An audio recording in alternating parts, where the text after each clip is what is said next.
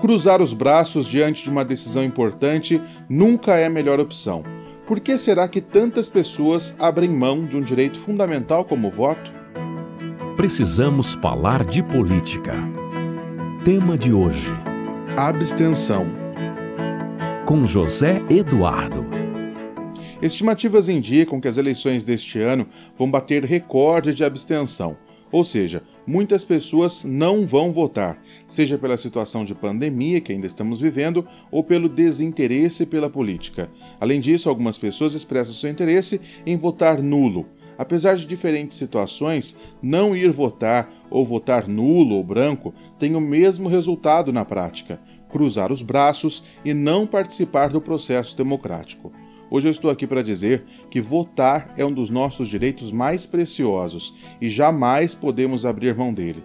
Primeiro, porque é por meio do voto que nós fazemos valer a nossa voz. Cada voto conta e muito. E em um período delicado como o que estamos vivendo, não é possível sequer pensar em abrir mão desse direito. Não dá para ficar em cima do muro. Se você é conformado e pensa que não vai fazer diferença ou que nada vai mudar, a primeira coisa que deve mudar é o seu pensamento. Para mim, quem deixa de votar está se acovardando frente ao momento decisivo. O exercício do voto é um dos poucos momentos em que nós somos todos iguais de verdade.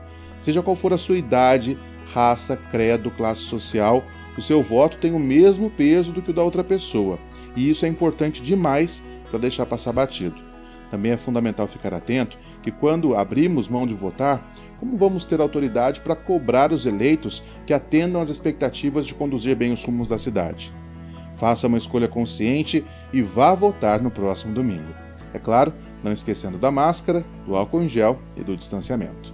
Se você concorda comigo ou não, deixe a sua opinião aqui nos comentários para a gente trocar uma ideia e na semana que vem tem mais. Muito obrigado. Você ouviu? Precisamos falar de política. Siga também no Instagram arroba do Souza A.